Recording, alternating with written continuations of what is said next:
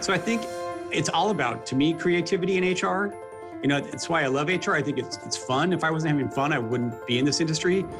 One of the biggest challenges is that people in general tend to perceive more risk in taking a business decision than there actually is. You know, one of the things we did right was really focus on on nailing the problem for consumers the way that they wanted it solved. And I think that in HR, the job is to provide the tools possible to enable employees to be their best, wherever that might be, wherever they are, and to grow in their leadership skills at whatever level they are at. Welcome back to The Era, where we've been discussing the employee experience and our hypothesis that it's time to make the employee experience the number one priority for all of our organizations. You may have noticed we've approached these employee experience topics through the lens of our own company values. That's because they are our guide and impact everything we do at Bamboo HR. So today's theme comes from yet another one of our values lead from where you are. The problem is, after four episodes, we've already seen plenty of examples of people stepping up to lead. In episode one, Grow from Good to Great, Katie Burke shared about her work on HubSpot's famous culture code, a byproduct of her insatiable desire to talk about and improve HubSpot's culture. I obsess over how am I going to do this job better than the last job I had, better than the person who, you know, they could have hired in my place because the reality is HubSpot could have a lot of great CPOs. And so every year I think a lot about how I can I get personally better this year and how can I make sure my team is better. And I think that commitment to you don't land the job and then stop improving and iterating. You yourself need to scale as a leader and I think a lot of people forget about that second part. Then in episode 2, enjoy quality of life. There was Sarah Jones, who, by telling her own story of diversity and leading out to make sure everybody feels included in the workplace, has inspired countless others to do the same. There is definitely a drive to create those cultures where people feel like they're not having to like put on this armor. I know, you know, that they, they want to see this version of me. So I'm going to put on this armor, this mask of what I know they want to see. Uh, and we're trying to shift that. We're trying to make it so people can can be themselves. And others like Nivea Chanta from episode 3 Make It Count, who took it upon herself to lead her organization's crisis relief efforts and who advocates regularly on behalf of employees everywhere that want to be positive influences in their communities. The company kind of can serve as an impact multiplier of yourself if you know how to get there and if they're open to getting there. So, where do we go from here? Well, you're about to find out. From a smart sock created by college students to Coke's game changing freestyle machines to the San Diego Zoo, today we fully embrace the theme Lead from Where You Are. We'll see it in action and learn from experts who are masters of enabling this value in their organizations. Here's one of our producers, Brenton Williamson, with part one Peace of Mind. My wife and I recently welcomed a new little infant into the world. And for many of you with children, you'll understand the moment where you find yourself leaning over a bassinet at 2 a.m., listening for the sounds of a breathing baby. So if you hear a little tiredness in my voice, well, you know why. For some of us, the stress is just too much. So every night around 7 p.m., we slip a tiny little sock onto our baby's foot that measures heart rate and oxygen levels, and then translates that into the comforting pulse of a warm green light, which then provides a priceless gift all throughout the night peace of mind. That sock is made by a company called Owlet, and today you get to hear from a couple of the founders who, as young college students, defied the naysayers and revolutionized the world of pulse oximetry and baby monitors. The story starts with Kurt Workman, Owlet's CEO, whose wife was born with a congenital heart defect. Kurt, his wife actually has had several heart surgeries. You can actually see a little scar coming out of her shirt. And it's you know just a constant reminder of of a really harrowing experience that happened when she was a, a baby. This is Jordan Monroe, co-founder and chief innovation officer at Owlet. At about two days old, her mom just happened to go into the other room to find her not breathing. She picked her up, rushed her to the hospital, and she got heart surgery like the next day. This is a congenital heart defect. And so, as Kurt's trying to prepare his family, he's thinking to himself, how am I going to just hopefully walk in at the right time if something gets missed? When I got involved in Owlet, it, it kind of happened somewhat serendipitously. This is Zack Bomsta, co founder and chief technology officer at Owlet. was a junior in college studying electrical engineering, and I was involved in a couple of different startups. I walked into the electrical engineering lab wanting to work on one of those projects. At the time, our oldest child was three months old. And literally, the night before I bumped into Kurt, our three month old suddenly became very congested and started vomiting in the, in the night. And my wife and I were, were worried sick. Needless to say, we didn't sleep much. I stumbled onto campus the next day, a little bleary eyed, and bumped into Kurt in the electrical engineering shop. And him being a chemical engineer, I just asked him, like, what, what are you doing in here? And he explained to me that he was trying to build a prototype of a smart sock that he could use to detect babies' vital signs and notify parents if something was wrong. And when he said that, you know, I got the goosebumps. I like immediately what he was describing resonated with me because of the experience that I had lived through the night before. And I, I just knew as a parent, I felt that pain. And I knew that what he was trying to work on was something that was needed. These early interactions would become a catalyst for Owlet's founders, but their journey was just beginning. Like any of us who take the opportunity to lead from where we are, Owlet faced incredible challenges in both developing the technology needed to succeed and opposition from existing industry experts. We learn about this technology of pulse oximetry and think, are there more people that want to know if their baby's okay? To us, you know, it kind of seems crazy even asking that question, but are people willing to hire a product to kind of solve that problem for them? We had these two big questions. So we get into designing this smart sock and just thinking, okay, we've got to take this hospital grade technology called pulse oximetry and we've got to shrink it down so it can fit on a baby's foot and we've got to make it appropriate for monitoring in the home or in the nursery. We called up like I don't know how we got connected to the world's like biggest pro in, in pulse oximetry, but we said we wanted to do, and he just we just got laughed out of the room kind of constantly you know, not too long after we started, we came across some pretty daunting literature known as the CHIME study. It was a study that was run in the late 80s, early 90s that essentially monitors shouldn't be used to prevent SIDS or really to improve health outcomes in the home. So it really kind of caused us to question. Now, here we are, young college kids with big eyes and big ambition, but we've got the clinical community and the industry experts saying, don't do what you're trying to do. It's already been tested.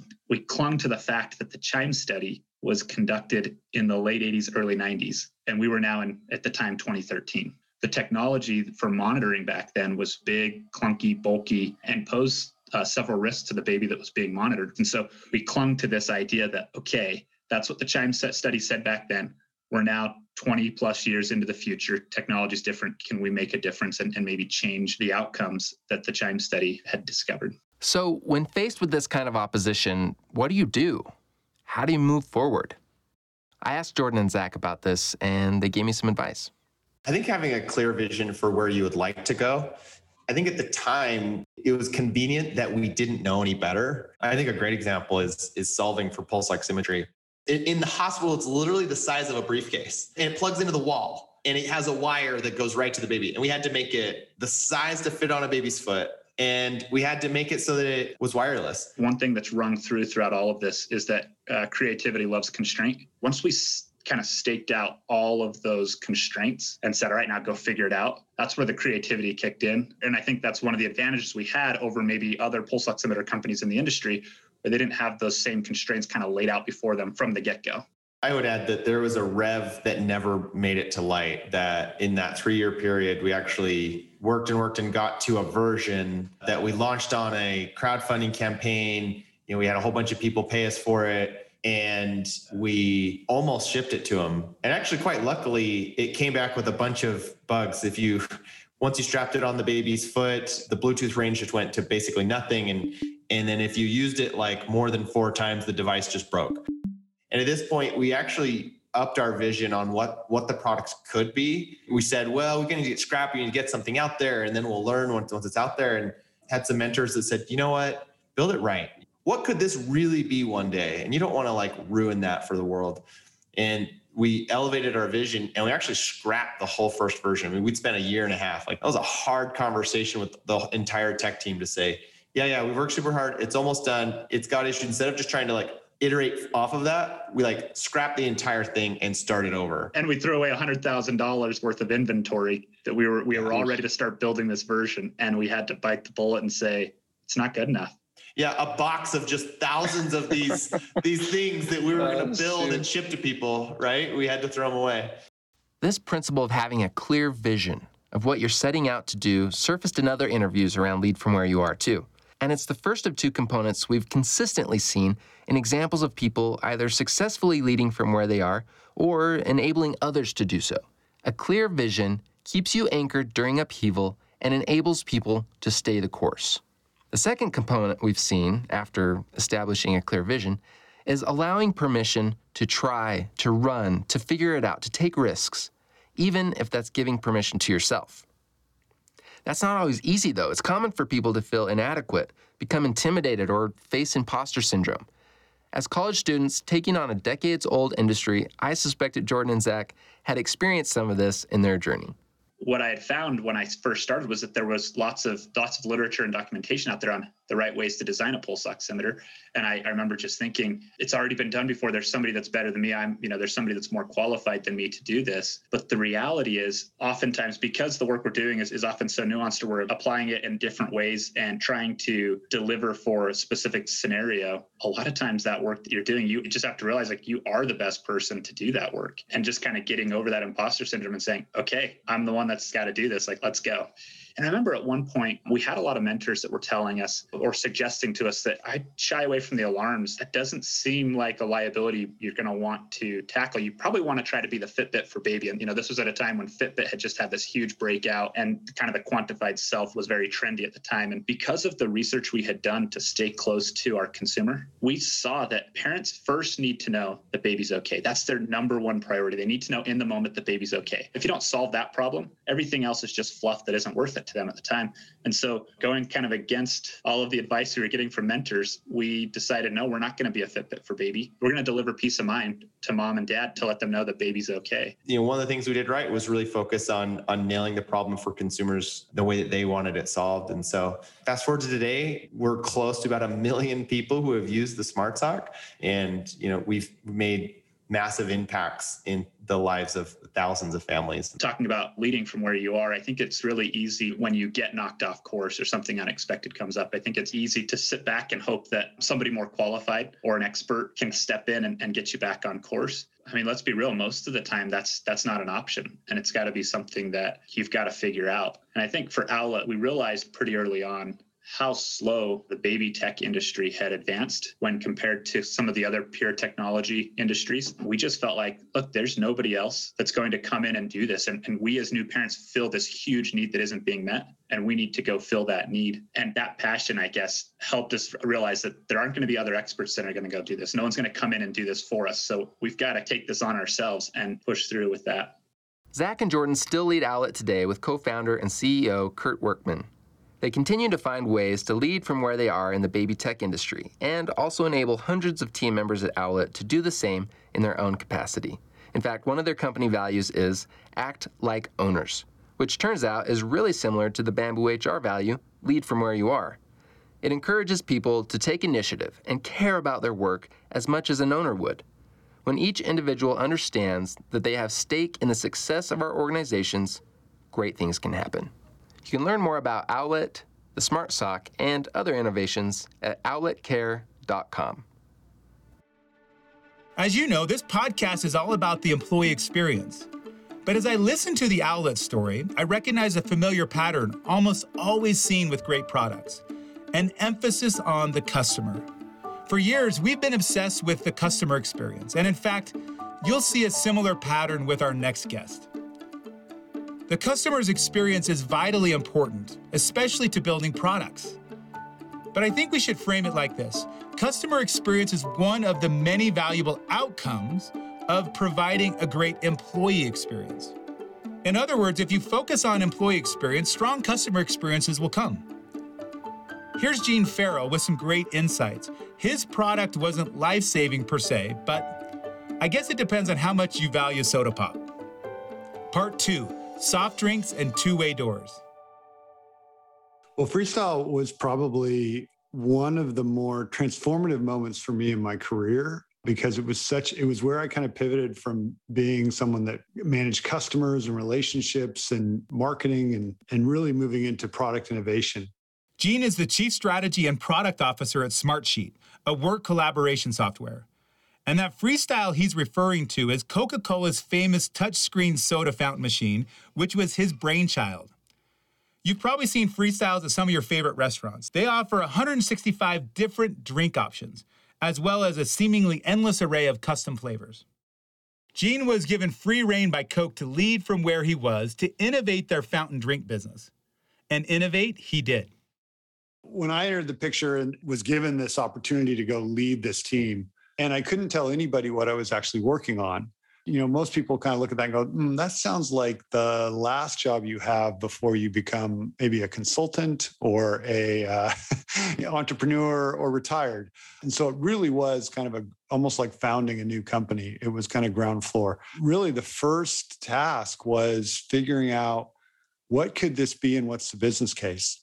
And that started with kind of foundational consumer work to kind of understand where the new value was for for customers. And there were a couple of really interesting insights that came out of that, that consumer work. First was consumers told us if you're going to give me this much choice and variety, I want to pour my own drink because I don't actually trust the server in the sit down restaurant or the, the kid behind the counter at, at the fast food restaurant to actually get it right. The second thing they told us was they were really worried that if you gave them too much control over the composition or the recipe, that they would make a bad drink and then they would feel bad pouring it out. So then they'd have to suffer the consequences of their poor decisions, which I thought was quite, quite humorous. And then the third was just the sheer amount of variety that they wanted. From doing that foundational research, we then figured out, well, what do I need to go build then? And first and foremost, it was the equipment itself. How do you design a dispenser that's self-serve that can fit in a, in a food service environment or a theater or a stadium that can deliver on this consumer process? And we leveraged partners from around the world that were the best in their fields. So we would use an expert in the area of microdosing, which microdosing was originally developed to deliver cancer drugs to children. So you have to be able to very, very precisely deliver a very small amount of liquid because we needed to create a perfect drink in a two ounce pour. For computer control systems, uh, you know, we worked with partners like Microsoft. If there was a need, Coke was great about helping us find the best partners in the world to actually go develop against whatever that need was. You know, we we did some initial industrial designs for the look and feel of the freestyle machine, and we felt they were they were cool, but they they didn't really have a lot of um, character or passion in them. We went to Italy and met with Pininfarina Design and Giugiaro and actually did a bake off between two of the most famous sports car designers in the world. And the reason we chose sports cars is they can take big metal boxes and turn them into these beautiful works of art that inspire passion. And then it was on to okay, how do you actually produce the product?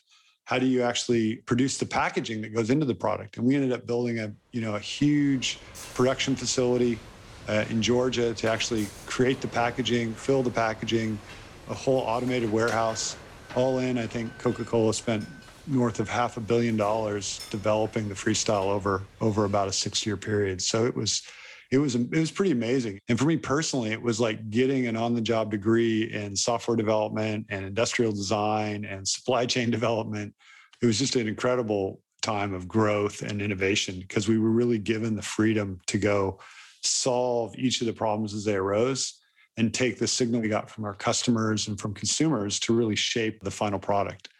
It actually over delivered on what the business case was. People increased the number of times that they actually went out to eat because they wanted to have a freestyle machine. So traffic in restaurants would go up anywhere from three to 4%. Total beverage transactions went up about 20%, and actual volume per outlet because of all the refills went up by like 40 or 50%. And again, for context, we were a, we were a part of the business that was growing at 3 to 4% a year. So, you know, when, when you can see those kinds of lifts, it's just a dramatic step change in your business. It was it was quite a journey. Now, obviously, your organization probably doesn't have the resources of Coca-Cola. We get that. But the principle still applies. By giving Gene the resources he needed, he was able to do remarkable things. Beyond the massive business success that came out of creating freestyle, Gene learned valuable lessons that apply to all of us. I would say the lessons that came out of my experience at Coca Cola Freestyle, and I think they were reinforced at, at Amazon Smartsheet, are really, I think, foundational to how you do lead from where you are. And, and, it starts with having a confidence in your own ability to continuously learn and adapt to the challenges that business puts in front of you. There's lots of times in life where you face situations that, you know, are brand new to you and they might be brand new to the world. And you you have to have a, a sense of inner confidence that you can work through problems and you can use judgment and, and take input from lots of different sources, rely on experts maybe that have had similar situations. Second, almost all innovation has to start with the customer. When you understand the needs of your of your end user and the problems that they're facing or the things that they're trying to solve, and then you work backwards from their need to how your solution solves that problem, it's pretty hard to mess it up. It doesn't mean you get it perfect, but you get in the right ballpark. And then the third thing is really around this continuous iteration and learning because you have a concept, you put that in front of a customer, they start using it and and they may validate nine of the 10 things you thought that were going to happen actually happen. One of them turns out you were wrong, but then you're going to find 10 other things you hadn't even thought of.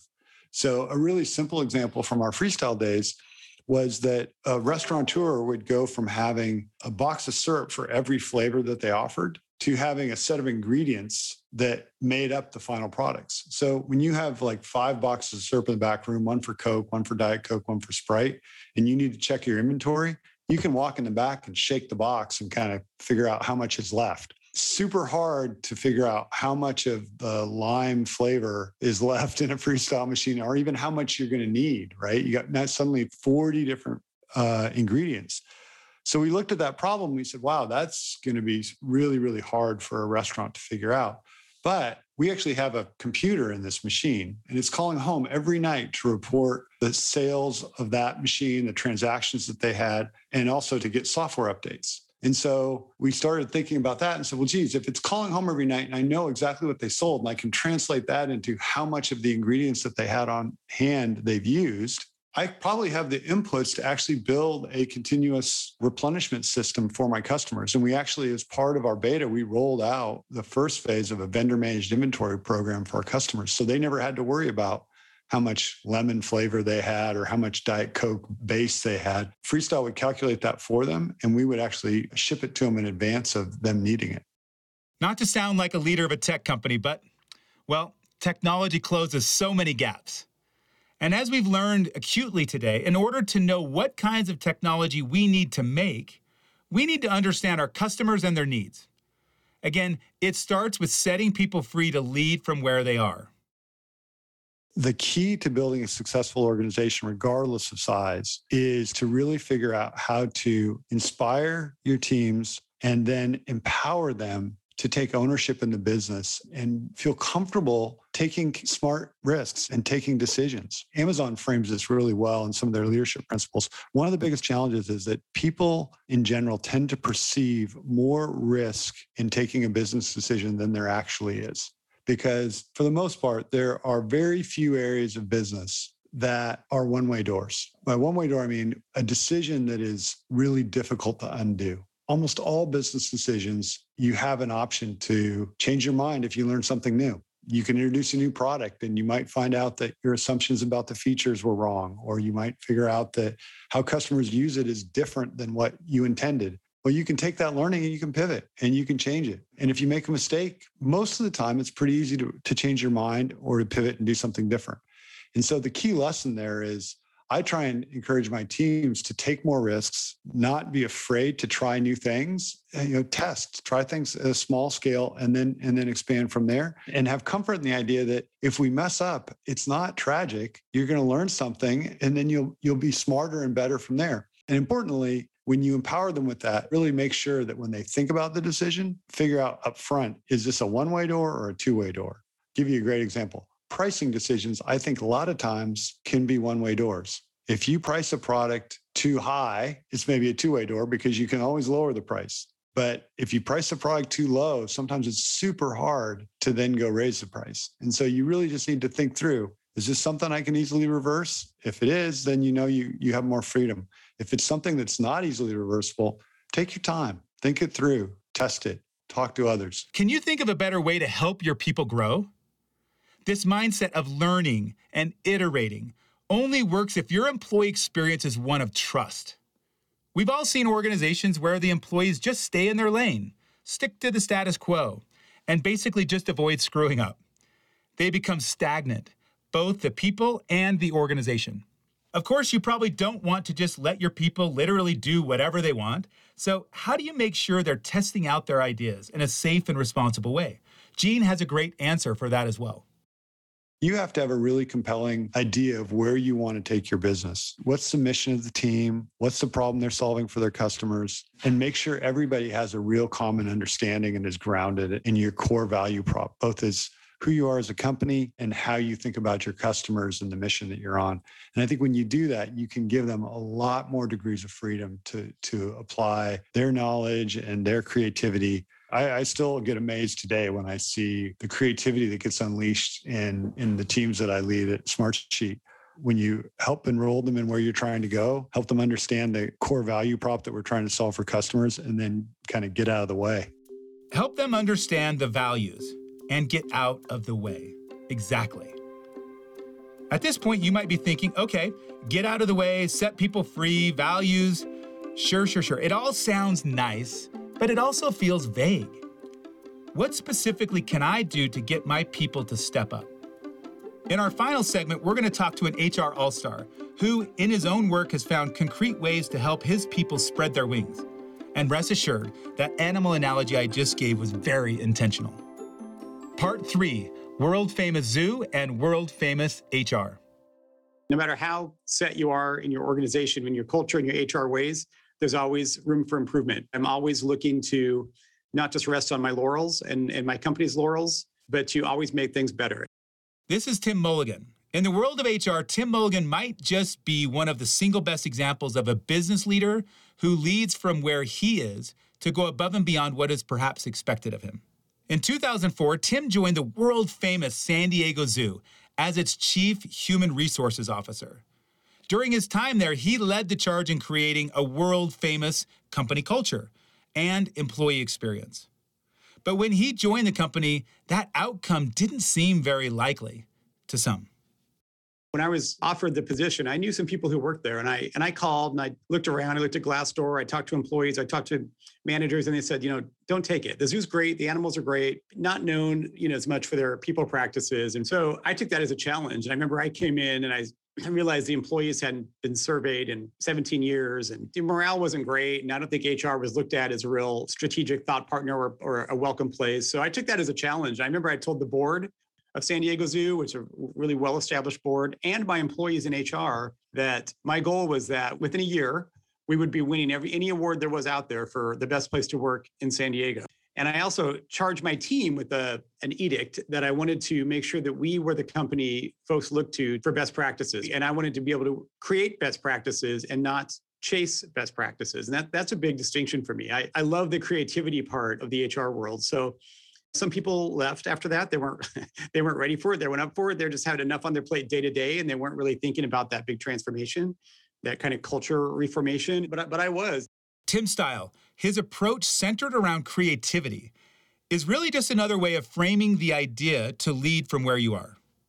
But I love the emphasis Tim puts on the creative side of things. I go back to the experience and what can we do that helps our employees just feel inspired and connected and they look forward and wake up in the morning with this roar, like I talk about in, in this book, but this roar of purpose and passion that's going to make them excited to get to work. And so I think it, it, lands on the shoulders of the HR team. And not everyone needs to be like this. Not everyone needs to be as creative, always looking to to make things different and change, to be, you know, ahead of the pack and trend setting. But that's how I operate. And I think that someone on your team needs to be doing that. So wherever I've worked, I've had some group of people or one person or more, or I led it, who was kind of the strategist with HR to say, okay, this training program is great. This bonus program is great. This comp program is great. But how can we make it better for the employees? And it's going to make people take note and be more excited and come to work here. So the creativity is just, it's in everything. Like I can't, I can't imagine rolling out a performance management program or a training program or a perk or a recognition program that isn't 100% tailored to my organization. And some of them are, you know, maybe not all that unique. It might be a relationship with a bank or something. But with that, how can you brand it as part of another program, tie people to what's cool about it, and also come up with the creativity side, which is what are we not offering that we should be offering that people would really benefit from? So maybe it's some sort of a conjoint type discussion of give up this and add this and what do people really value And why are you putting your money into this effort or your time into this effort when it's not really landing where you want it to land? Scrap it and put that energy into something else. So I think it's all about, to me, creativity in HR. You know, it's why I love HR. I think it's fun. If I wasn't having fun, I wouldn't be in this industry but it should be fun every day to make things better for employees, make their careers better, bring in great people to the organization, grow and develop the people that you have, make sure that connection is there, that purpose and the sense of belonging, but just really have fun and create these unique experiences that they couldn't get anywhere else. And that's why they're there. How do you create a culture that empowers individuals to lead wherever they sit in the organization? How have you seen that done effectively? What comes to mind for me is what's HR's role in that? I think that in HR, the job is to provide the tools possible to enable employees to be their best, wherever that might be, wherever they are, and to grow in their leadership skills at whatever level they are at. So I don't think it matters what level you're at, but you need to have the tools and the support to have a plan in place that leads in, in training and growing and developing and different opportunities and mentoring. I don't think it has to be elaborate or costly. I just think that you want to meet people where they are and make sure that they have the tools they need to lead from whatever point that might be. Something we did at the zoo that I really liked was we created a, a, training program that we rolled out through all levels of the organization. We started off with the executive team and then went into the organization from there, like I like to do to show that everyone's gone through this program. We had every single exempt employee. So whether you are a manager of the whole division or just one person or just a program, but you had to create your own leadership brand and we walked them through that exercise. We did one for the organization, so we knew what, what we, we expected of our leaders, but then we had each person develop their own. And that was a really uh, meaningful experience, I think, for everybody to say, this is how I hold myself out as a manager or a leader, regardless of where I sit in the organization. And then we rolled that out to kind of all the employees too to say, this is for you, and this is how you work, this is how you succeed, this is what you hold near and dear to you. And someone asks you what you were all about, this is what you would say. And that was a great exercise. And we've done similar things here at Vulcan. I love the idea of giving everyone in the organization an opportunity to develop their leadership style, even if, and I guess especially if, their current title doesn't scream leadership.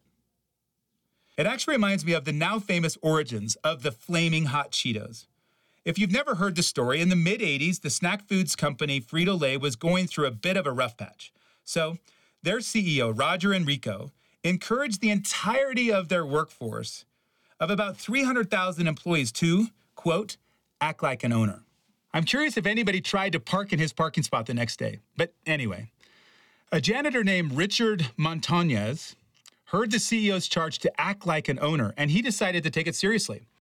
At the time, Richard felt there was a serious lack of snack food options for Latinos. And frankly, there was. So Richard went out and combined some of Frito Lay's products, Cheetos, with a homemade spice mix. Then he got a meeting with the CEO, and voila, flaming hot Cheetos. His life was never the same, and the organization was far better off for empowering him to lead from where he was. We want to thank our guests today, Zack and Jordan, for their fearless determination to create technologies that experts told them were impossible. To learn more about Owlet, go to their website at owletcare.com. Gene Farrell, for teaching us that risks are opportunities that we shouldn't be so fearful of, and for making it easy, no matter where you are in the world, to get that Diet Coke with a perfect hint of lime. You can learn more about the cool work Gene is doing now at smartsheet.com. And finally, Tim Mulligan for setting the example of what an innovative HR professional looks like. You can learn more about Vulcan at vulcan.com and don't forget to check out his book, Roar, wherever you buy books. In our season finale, we'll talk about what it actually means to do the right thing in business. We look forward to connecting with you then.